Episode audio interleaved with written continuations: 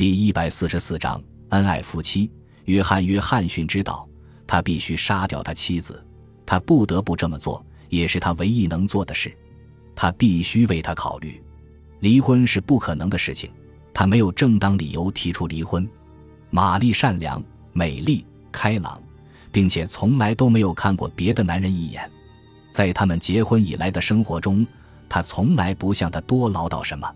他做的一手好菜，打的一手好桥牌，显然她是镇上最受欢迎的女主人。但他不得不杀掉她，这真是非常遗憾。但是他不想告诉她自己要离开她，这对他来说是一种羞辱。再说，两个月前他们刚刚庆祝了结婚二十周年的日子。他们都说自己是世界上最幸福的一对夫妻，在十几位羡慕他们的朋友面前，他们举杯保证说，他们要相爱一辈子，不求同年同月同日生，但求同年同月同日死。经过所有这些之后，约翰不能随便把玛丽一脚踢开，那样太卑鄙了。如果没有他，玛丽的生活就没有了意义。当然，他大可以继续开他的商店。那个商店自从开张以来就一直生意兴旺，但她并不是一个真正的职业妇女，开店纯粹是为了消遣。当时他们的隔壁刚好要出售那间房子，于是他们就买了下来，也不用如何装修，只要打通两栋房子中间的墙，然后开一扇门就行了。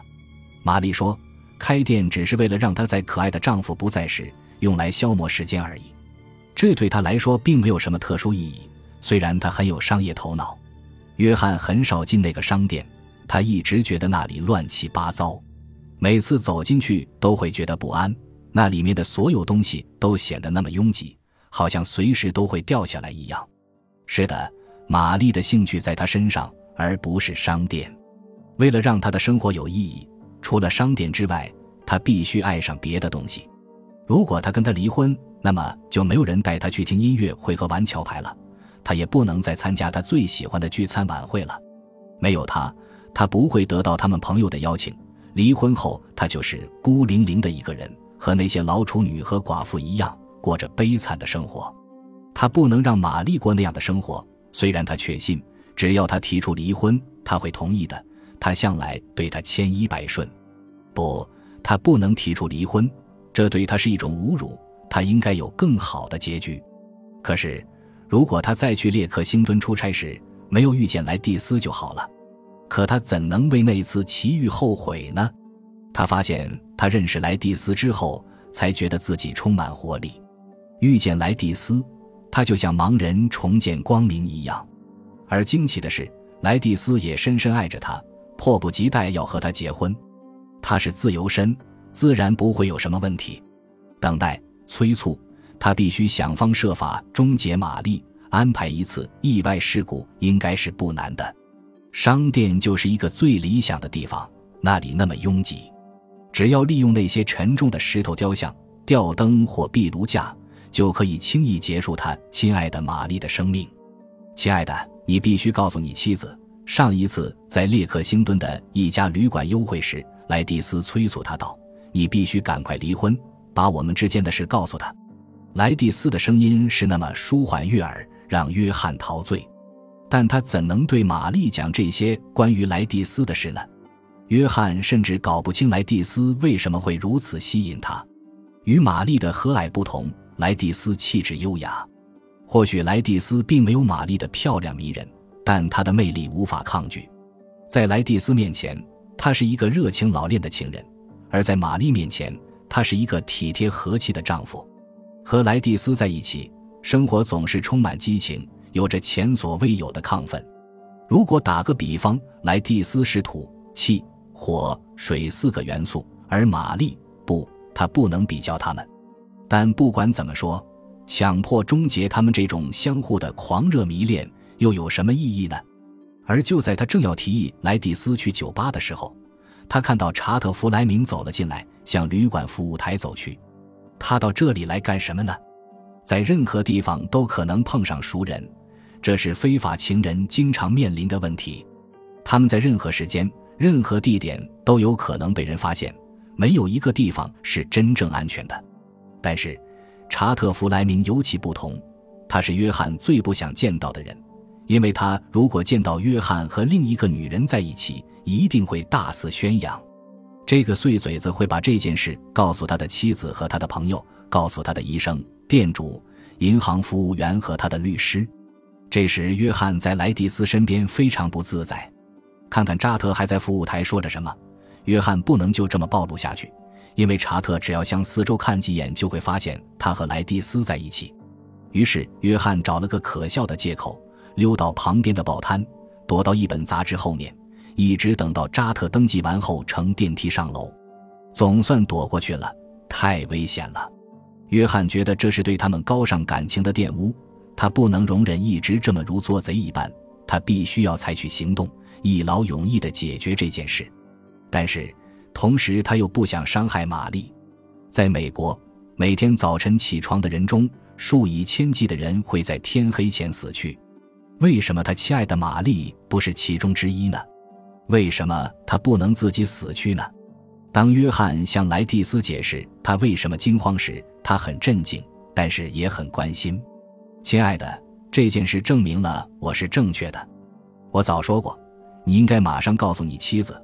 我们不能再这样继续下去了，你总算明白了。是的，亲爱的，你说的非常对，我将尽快采取行动。亲爱的，你必须尽快采取行动。奇怪的是，玛丽·约翰逊和约翰·约翰逊一样，也处在同一困境中。她并不想坠入情网，实际上，她认为她深爱着丈夫。那天早晨，肯尼斯到她店里来，问有没有莫扎特的半身雕像。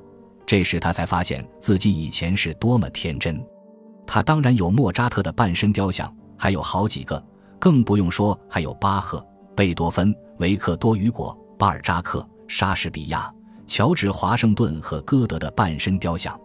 他说出自己的名字，顾客一般不会说自己的姓名，于是他也说了自己的名字。接着他发现他是镇上一位著名室内设计师。坦率地讲，他说。我可不想在室内摆放莫扎特的半身雕像，他会毁了房间的整体效果。但是我的雇主却坚持要一个。我能看看你这里是否还有别的东西吗？他带他参观了整个商店。后来他努力回忆他们是怎么坠入情网的。他整个上午都在商店，直到快中午时，他似乎对后面的一间小屋特别感兴趣，那里堆了许多带抽屉的柜子。他伸手去拉一个抽屉，结果却拉住了他的手。你在干什么？他说：“天哪！如果顾客进来怎么办？让他们自己看那些雕像吧。”他说：“他不敢相信会发生这种事，但那的确发生了。”后来，约翰在出差时，他不再感到孤独，反而越来越渴望他出差。堆满柜子的那间小屋，后来就成了玛丽和肯尼斯秘密幽会的地方。他们在那里添了一张躺椅。有一天，他们在小屋里太投入了，没有注意到有人进来。直到那人喊：“约翰逊太太，你在哪里？我要买东西。”玛丽才急急忙忙从小屋里跑出来接待顾客。她慌张的想要把搞乱的头发捋顺。她还知道她的口红弄脏了。来人是布里安太太，她是镇上最喜欢传话的人。要是她到处说玛丽·约翰逊在他的店里跟人约会，约翰肯定会听到的。幸运的是，布里安太太那天一心要看看好的奶油模子嫁妆箱，所以没有注意别的事。这真是太危险了，玛丽对肯尼斯说。可是肯尼斯却很不满意。他说：“我深爱着你，我是认真的。我认为你也爱我。我已经厌倦了总是这么偷偷摸摸的，我再也受不了了。”你明白吗？我们应该结婚，跟你丈夫讲你要离婚。肯尼斯不停地说离婚，好像离婚是一件轻而易举的事，就像去看牙医那么简单。可是他怎能和一个二十年来一直深爱着他的男人离婚呢？他怎么能够那么无情地剥夺他的幸福呢？除非约翰死了，他为什么没有心脏病突发死去呢？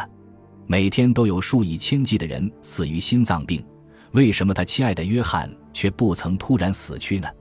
那样的话，一切就都容易了。这次连电话铃声都显得怒气冲冲。当玛丽拿起电话时，听到另一头肯尼斯愤怒的声音：“该死的玛丽！